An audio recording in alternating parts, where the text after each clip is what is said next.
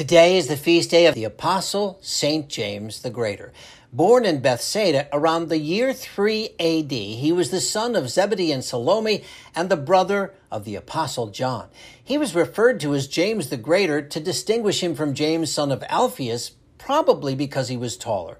The first time we meet James, he and his brother John are fishing on the Sea of Galilee when Jesus calls them to come and follow, making them among the first apostles. James, John, and Peter witnessed the transfiguration, and James is with Jesus in the garden at Gethsemane. It is also James and John who are rebuked by Jesus for wanting fire sent down on a Samaritan town that refused to accept them as they made their final journey into Jerusalem. His mother, Salome, was also a devoted follower of Jesus.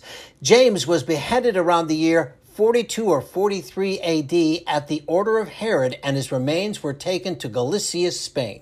During the persecution of the Christians in the third century, his tomb was abandoned, but around 814 it was rediscovered when strange lights were seen in the sky, and then until now, a church has been on that very site. The current being Santiago de Compostela, which is the destination of the pilgrimage walk known as the Way of St. James. St. James the Greater, please pray for us. I'm meteorologist Mike Roberts for Covenant Network. Have a blessed day.